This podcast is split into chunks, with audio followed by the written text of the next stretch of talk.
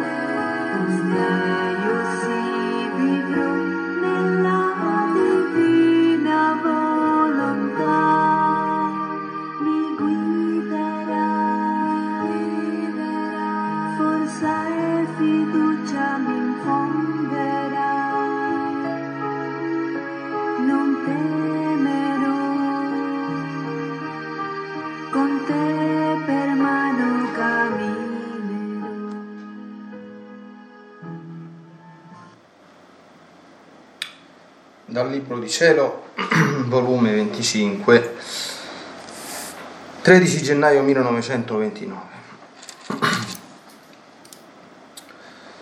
E come nel regno della redenzione lasciai la mia mamma regina in mezzo agli apostoli, finché insieme con lei, aiutati e guidati da lei, potessero dare inizio alla redenzione, perché la sovrana celeste ne sapeva più di tutti gli apostoli, era la più interessata e si può dire che lo teneva formato nel suo materno cuore, quindi poteva benissimo istruire gli apostoli nei dubbi, nel modo, nelle circostanze. Era il vero sole in mezzo ad essi e bastava una sua parola per fare che i miei apostoli si sentissero forti, illuminati e raffermati. Così per il regno del mio fiat divino, avendo messo in te il deposito di esso, ti tengo ancora nell'esilio come novella madre, affinché i sacerdoti possano attingere da te ciò che può servire di luce, di guida, di aiuto per dar principio a far conoscere il regno della mia divina volontà e vedendo il poco interessamento, se vedessi quanto ne soffro. Perciò prega prega, prega. Sempre volume 25, 31 marzo 1929. Oltre a ciò tu devi sapere per maggiormente confermarti come cambiò la volontà umana la sua sorte e quella della divina volontà a suo riguardo, che in tutta la storia del mondo solo due hanno vissuto di volontà divina senza mai fare la loro, la sovrana regina ed io. E la distanza, la diversità tra noi e le altre creature è infinita, tanto che neppure i nostri corpi rimasero sulla terra.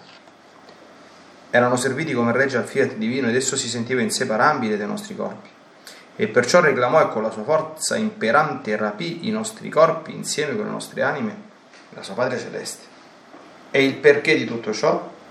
Tutta la ragione è perché mai la nostra volontà umana ebbe un atto di vita, ma tutto il dominio e il campo d'azione fu solo della mia divina volontà. La sua potenza è infinita, il suo amore è insuperabile.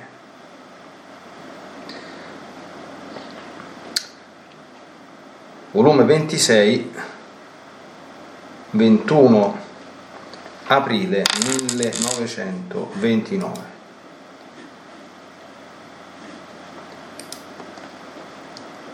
Figlia mia, la mia divina volontà è tutta pienezza, non c'è cosa che non possieda.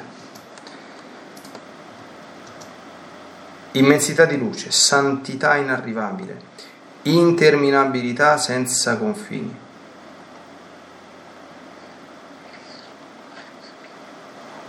generatrice incessante, vede tutto, sente e plasma tutto.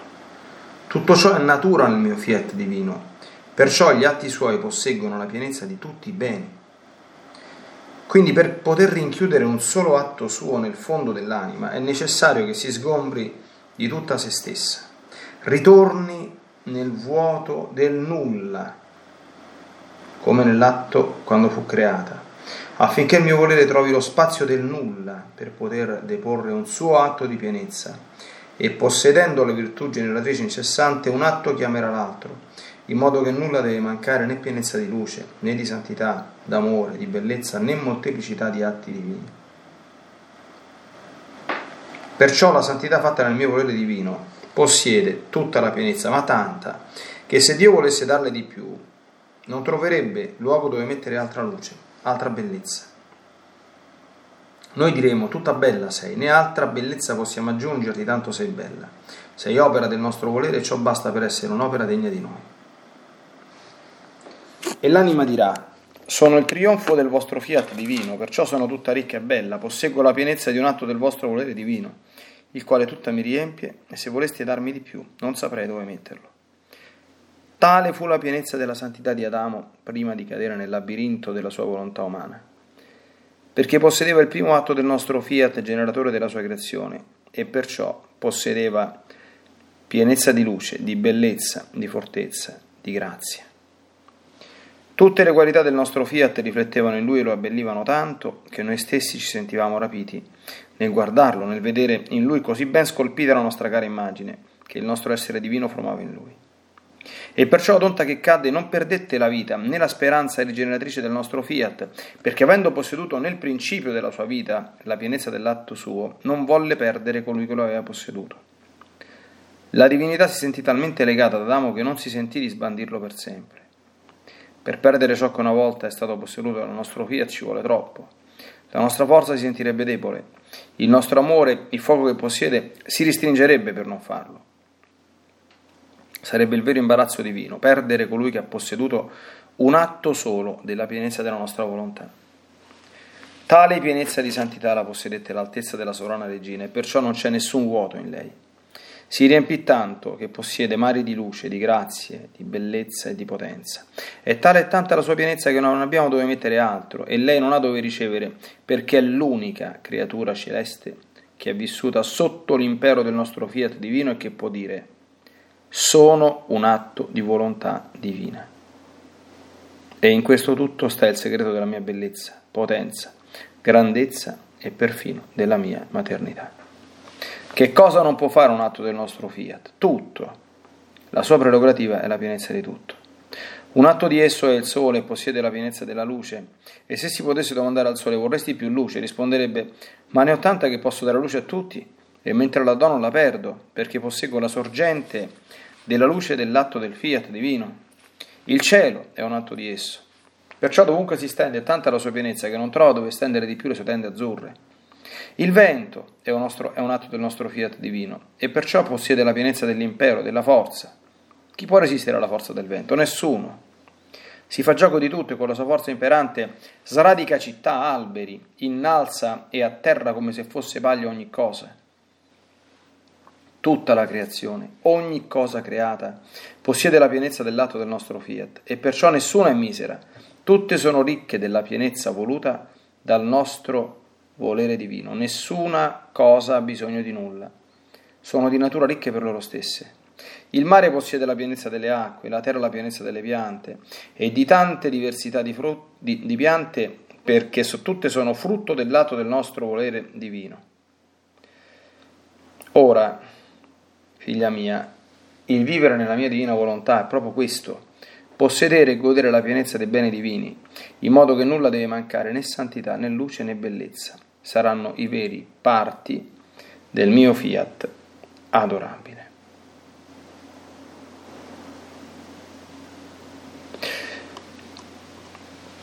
Molto molto belle queste tre letture dei, dei brani degli scritti ecco, a sfondo mariano. E Cominciamo dalla cosa più bella, penso. C'è una cosa che può dire soltanto la Madonna. Io sono un atto di volontà divina. Ecco, e sembra tra l'altro un eco di quella bellissima frase che pronunciò alle tre fontane nel 47. Io sono colei che sono nella Santissima Trinità. Un'altra Maria non c'è né ci potrebbe essere. Gesù ha spiegato chiaramente, solo in due abbiamo vissuto sul pianeta Terra solo di volontà divina, senza nessun vuoto, senza nemmeno un millisecondo, una virgola, che non fosse tutto divino. Io e mia madre. È soltanto che Gesù, oltre che vero uomo come noi, come sappiamo, è anche figlio di Dio fatto uomo. Tante volte Gesù negli scritti spiega che Maria visse per grazia ciò che io ho vissuto e che avevo per natura, perché il dono della, vita, della divina volontà Gesù ce l'aveva per natura, quindi perché era appunto il figlio di Dio incarnato. La Madonna l'ha ricevuto per grazia, la grazia immediatamente conseguente all'Immacolata Concezione e poi l'ha custodita. Poi c'è Adamo, terzo classificato, diciamo così, che ecco, ebbe la grazia di poter eh, vivere in parte la vita di Gesù e di Maria. Questo per esempio noi non ce l'abbiamo, non, non lo avremo mai, perché lui è partito bene, quindi lui era puro, era immacolato, quindi lui sa qualcosa di quello che significa per esempio la vita della, della Madonna, perché non è la stessa cosa vivere nella divina volontà e poi perderla, che come accade a qualunque altro essere umano, compresa Luisa, compreso speriamo tutti noi, essere vissuti di volontà umana e poi a un certo punto cominciare a vivere di volontà divina. È molto diverso, perché noi purtroppo abbiamo una macchina sgangherata, eh, purtroppo, una macchina di seconda, di terza, di quarta mano, insomma, no? Certo, è bellissimo ed è comunque una reale immissione eh, in questa pienezza di beni divini, di santità, di luce, di bellezza. Ecco. Però non è la stessa cosa. Ecco. Detto questo, diciamo che è un po' un volo di gabbiano su, tre, su questi tre scritti, scendiamo un pochino in particolare nella meditazione.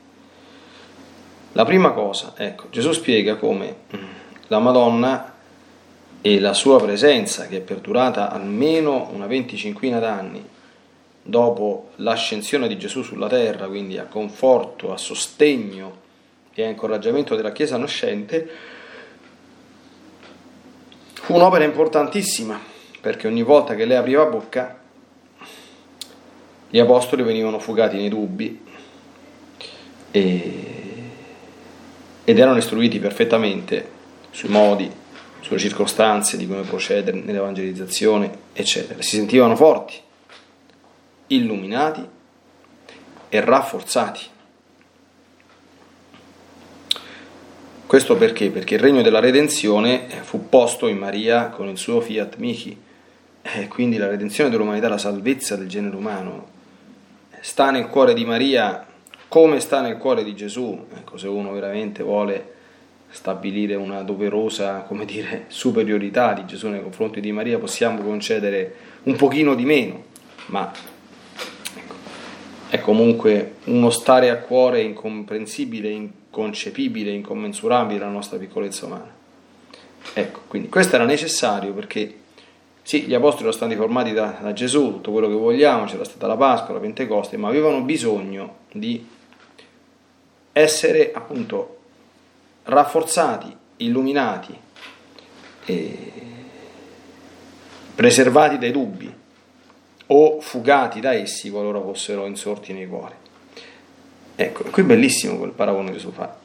Siccome, eh, come dire, Luisa è stata evidentemente scelta come pioniera prima del ritorno della divina volontà sulla terra, questo è, questo è chiarissimo, la missione di Luisa Piccarreta sulla sua tomba c'è scritto piccola figlia della divina volontà, è stata questa, d'accordo? È stata la prima a vivere questa cosa. E Gesù spiega tante volte che questo fa parte del suo stile, prima in uno, poi in pochi, poi in tanti. E qui interpella in causa me e anche i miei confratelli sacerdoti. Quindi la permanenza, qui siamo ancora nel 1929, sappiamo che Luisa è morta il 4 marzo del 1947, dopo che era nata il 23 aprile del 1865. Quindi ha avuto una lunga vita terrena, una discreta vita terrena, ecco, di oltre 80 anni. E, e per quasi 40 anni, sono tanti, eh, ha scritto tutte queste belle cose. E, per, e a chi sono rivolti in primis? Gesù questo lo spiega tante volte. Sono rivolte in primis ai sacerdoti, perché il regno della divina volontà nelle anime e nel mondo non viene, lo dice benissimo Gesù, adesso non ho il riferimento concreto dello scritto, ma c'è un brano in cui dice che tutto questo avverrà attraverso l'opera dei sacerdoti e c'è anche quella bellissima e misteriosa visione dei libri di cielo seduti su un tavolo dove intorno c'erano seduti degli ecclesiastici. È inevitabile che sia, che sia così perché è un sacerdote il primo, eh, come dire, che ha anche le abilitazioni dire, spirituali, ascetiche, eh, dottrinali per poter comprendere la bellezza, la ricchezza, la profondità di questi scritti e della vita che essi, diciamo così, prospettano, aprono, mettono a disposizione, è. È. Perché anzitutto loro devono conoscere il regno della, della divina volontà, per poi spezzarlo, come avviene insomma nella, nella predicazione ufficiale, in maniera semplice e comprensibile alle anime per portarle, evidentemente, portarle con il loro libero e volontario consenso, perché i forzati non esistono mai, ecco, nel regno di Dio, meno che mai nel regno della divina volontà, ma per portare le anime a questo, a innamorarsi di questa vita. Ecco. Nel secondo scritto, e Gesù, attenzione, concludiamo, soffre tanto che c'è poco interessamento da parte dei sacerdoti, per cui tutti dobbiamo pregare assai. Ecco. E e promuovere ecco, e auspicare la diffusione della considerazione, dell'interessamento di questi scritti in tanti sacerdoti, senza ovviamente avere nessun tipo di, di timore o di sentimento umano al riguardo, no?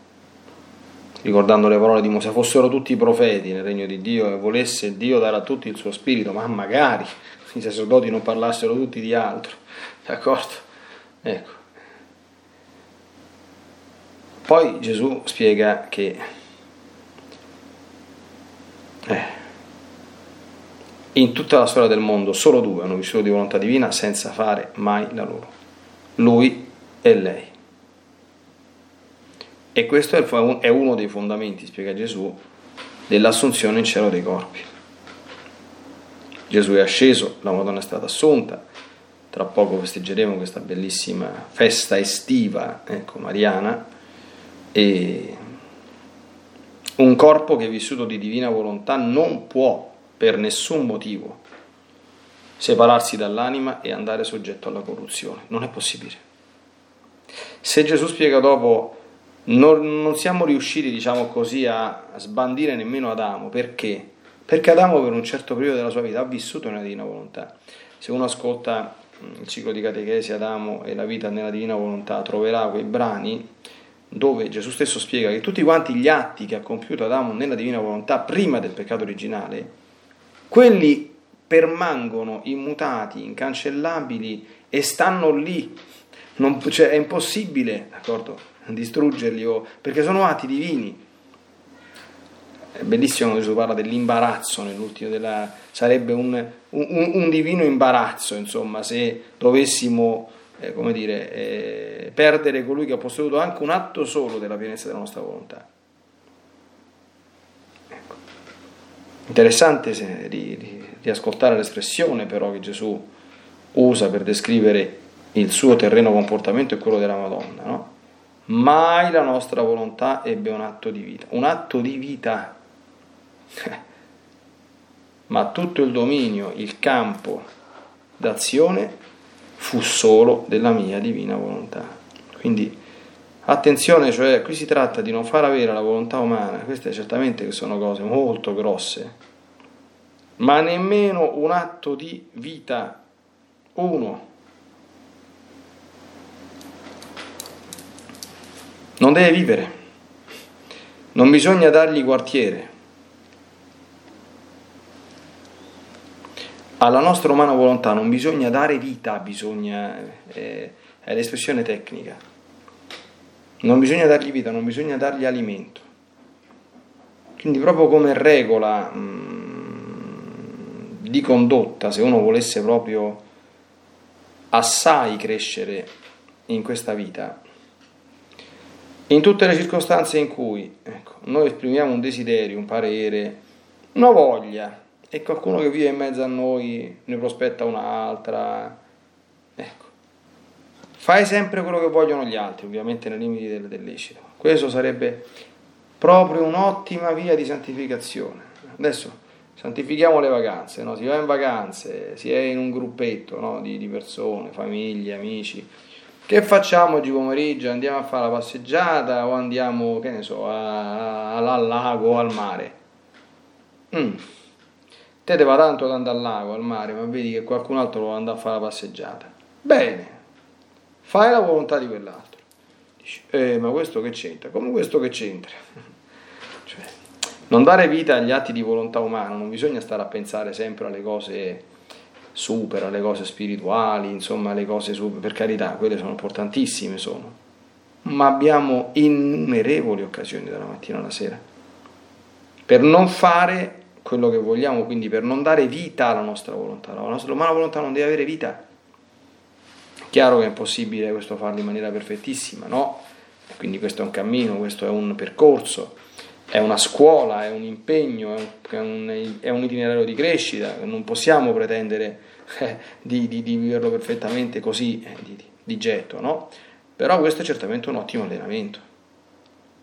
E l'allenamento, questo vale anche per la vita del corpo, l'allenamento deve essere costante, continuo, e, e, come per gli allenamenti umani, no? sapete che gli allenamenti umani vanno in crescendo, vanno.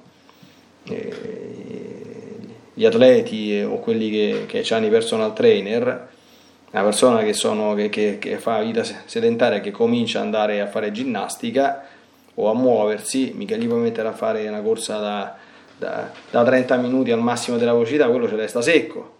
Ecco, ma comincerà da piano piano, poco poco, poco poco e dopo un anno ci arriva a fare una corsa a tutto gas per 30 minuti, ma dopo un anno però. Perché? Perché c'è un, un punto primo vuole la costanza, d'accordo? Questo è, è il punto base anche nelle cose, perché le cose del corpo sono molto simili a quelle dell'anima. E quindi la costanza e la perseveranza è la base, perché tu non, non esiste che tu pensi insomma di riacquistare una forma fisica con, con, tre, con tre passi che muovi, insomma, non esiste. Ci vuole una prospettiva ampia di tempo e in quella costanza c'è una progressiva intensificazione degli esercizi. Allora, ho fatto questa immagine, per cui siamo nello stesso identica, fatti tale quale, uguale, spiccicata. Quindi, non dare vita alla tua volontà umana richiede un esercizio continuo, costante e sempre più raffinato, sempre più preciso, sempre, va sempre più a fondo. Capito? fino alle piccole cose, perché noi saremo liberi quando cioè, c'è un desiderio anche di una cosa lecita, voglio vedere un bel film, e tua moglie dice no, parliamo, e parliamo. non guardare tua moglie che, te, che, che, te, ti, che ti stressa e che non te la fa vedere il film, prendi quella cosa come un'occasione che la divina volontà ti mette davanti per dare la morte a un atto di volontà tua eh, vedendo le cose in questo, cioè noi dovremmo imparare a vivere la vita terrena, se si vuole veramente fare sul serio, in questo modo. Ho capito? Se mia moglie mi affligge che io voglio starmene in grazia di Dio a vedere la partita e quella vuole parlare perché sta stranita, è chiaro che se io rimango in un ambito umano dico ma, ma questa è possibile che deve stare sempre, sempre egoista, deve sempre pensare agli affari suoi, io voglio starmene un'oretta e mezza in grazia di Dio a vedermi la partita della, strada, della, della squadra del cuore, in poltrona, sono stanco, morto, non posso manco vedere questo.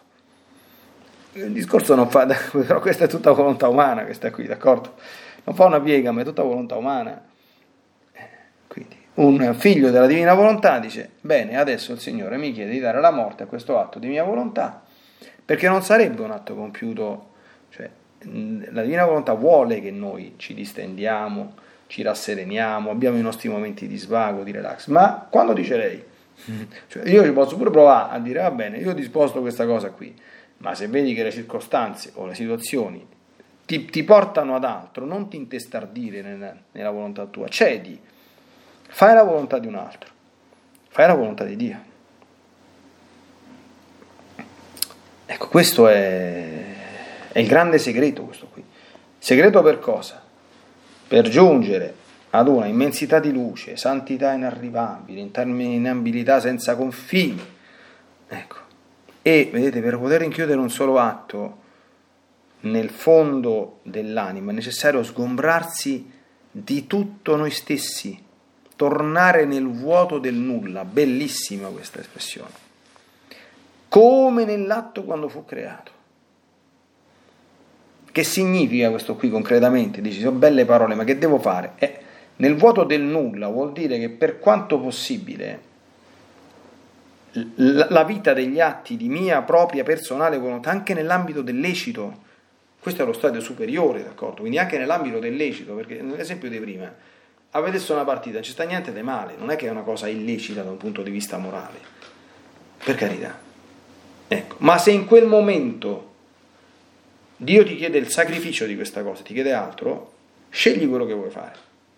Se sei pieno di te, dirai, senti, fammi stare in santa pace dove sta partita e non mi sgonfiare. Se vuoi vuotarti di te e capisci che quella è una chance che il Signore ti sta donando, dice ma come attraverso la partita? Sì, sì, attraverso la partita, non c'è nulla della nostra esistenza. Cioè non dobbiamo pensare a Dio che, sta, che fa attenzione a noi quando stiamo a messa, quando diciamo il rosario, quando facciamo l'adorazione, il resto della giornata le nostre piccole cose lui non le vede. Cioè, quando io vado su Facebook, ah, lui, eh, Dio è distratto, sta pensando, Dio vede, vede benissimo quello che combini quando stai su Facebook, perché ci vai, cosa stai a fare, con quale intenzione ci stai, se ti vuoi fare gli affari degli altri gratuitamente, vede quello che scrive nei commenti e tutti quanti i peccati che si possono fare scrivendo un commento o facendo un post di un certo tipo. Non è che Facebook, è, vabbè, Facebook è una cosa terrena, nostro Signore non, non, non c'è altro a cui pensare, no, non c'è manco per niente altro, cioè, lui c'è dappertutto? Questo noi ce lo dobbiamo mettere bene in testa. E quindi nelle piccolissime cose quotidiane Dio c'è. Bisogna imparare a, a riconoscerlo e a entrare in questo orizzonte. Questa, io spero che si questa è spiritualità no soda, di più d'acciaio, granitica, perché chi comincia a vivere sul serio questo, questo progredisce veramente nella santità, non fa le chiacchiere, d'accordo? Oppure le, le devozioni sterili o fine a se stessi, eh, oppure tante altre cose, per carità, buone, ma che poi si vede che non c'è. Qui chi entra in questa logica, in questo orizzonte, uh, parte in quarta parte, comincia a tendere ad una santità grossa. Ecco, certo non possiamo arrivare alla pienezza di lei, concludiamo con lo sguardo come fece Gesù a lei, no? Perché lei non ci fu nessun vuoto. Si riempì tanto che possiede mare di luce, di grazia, di bellezza, di potenza, che Dio stesso non saprebbe dove mettere altro. Se volesse dargli qualcos'altro alla Madonna, non c'è più posto. Ecco, non c'è più posto. Immaginiamo che un contenitore che tu lo riempi d'acqua fino all'orlo, eh, non è che l'acqua ce ne starebbe pure ancora, ma lì non c'entra più. Ecco, siccome la Madonna è un ente creato, non è una dea, ecco, ecco, ecco la grossa differenza, insomma, eh, per quanto è un mare interminabile, le sue perfezioni e le sue grazie siano veramente incalcolabili per noi, sono comunque, questo lo dice anche San Luigi Monforte, finite, perché è un ente creato la Madonna, non è Dio. Quindi l'infinità di tutto questo è possibile contenerla soltanto da parte della divinità e neanche da Maria Santissima, però è il non plus ultra Bellissima espressione. Sono un atto di volontà divina. E poi ricordiamo il grande excursus finale di Gesù quando comincia a parlare del sole, del vento, del mare, quindi questa eh, attitudine continua a cogliere la bellezza del fiat, la perfezione del fiat nella creazione e goderne anche tutti quanti i doni e le bellezze che Dio ha disseminato in questo creato che ci circonda. Ecco, per poter possedere e godere la pienezza dei beni divini, che il Signore vuole che impariamo o reimpariamo a gustare anche a partire da questa vita.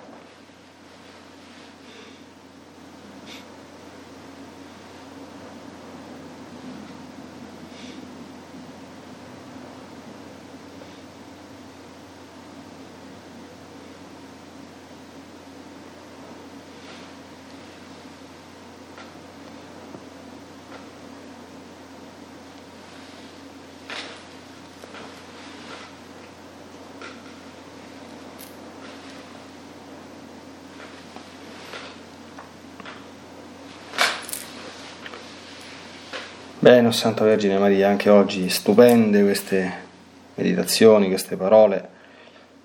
Sentire la tua voce dire sono un atto di volontà divina è veramente è bello, è entusiasmante, è santamente sconcertante, ecco, ci fa crescere ancora di più nell'amore, nella diverenza ecco, infinita che si deve avere nei tuoi confronti. Ecco e che ovviamente non esclude, ma per carità favorisce un amore autentico e immenso, lungi dal creare distanze, ecco, invece ci consente di apprezzare tutta la tua grandezza e di chiederti aiuto, perché come possiamo, ecco, possiamo seguire le orme tue di Gesù, su questa splendida via di luce che la sua bontà ha voluto aprire in questi nostri tempi.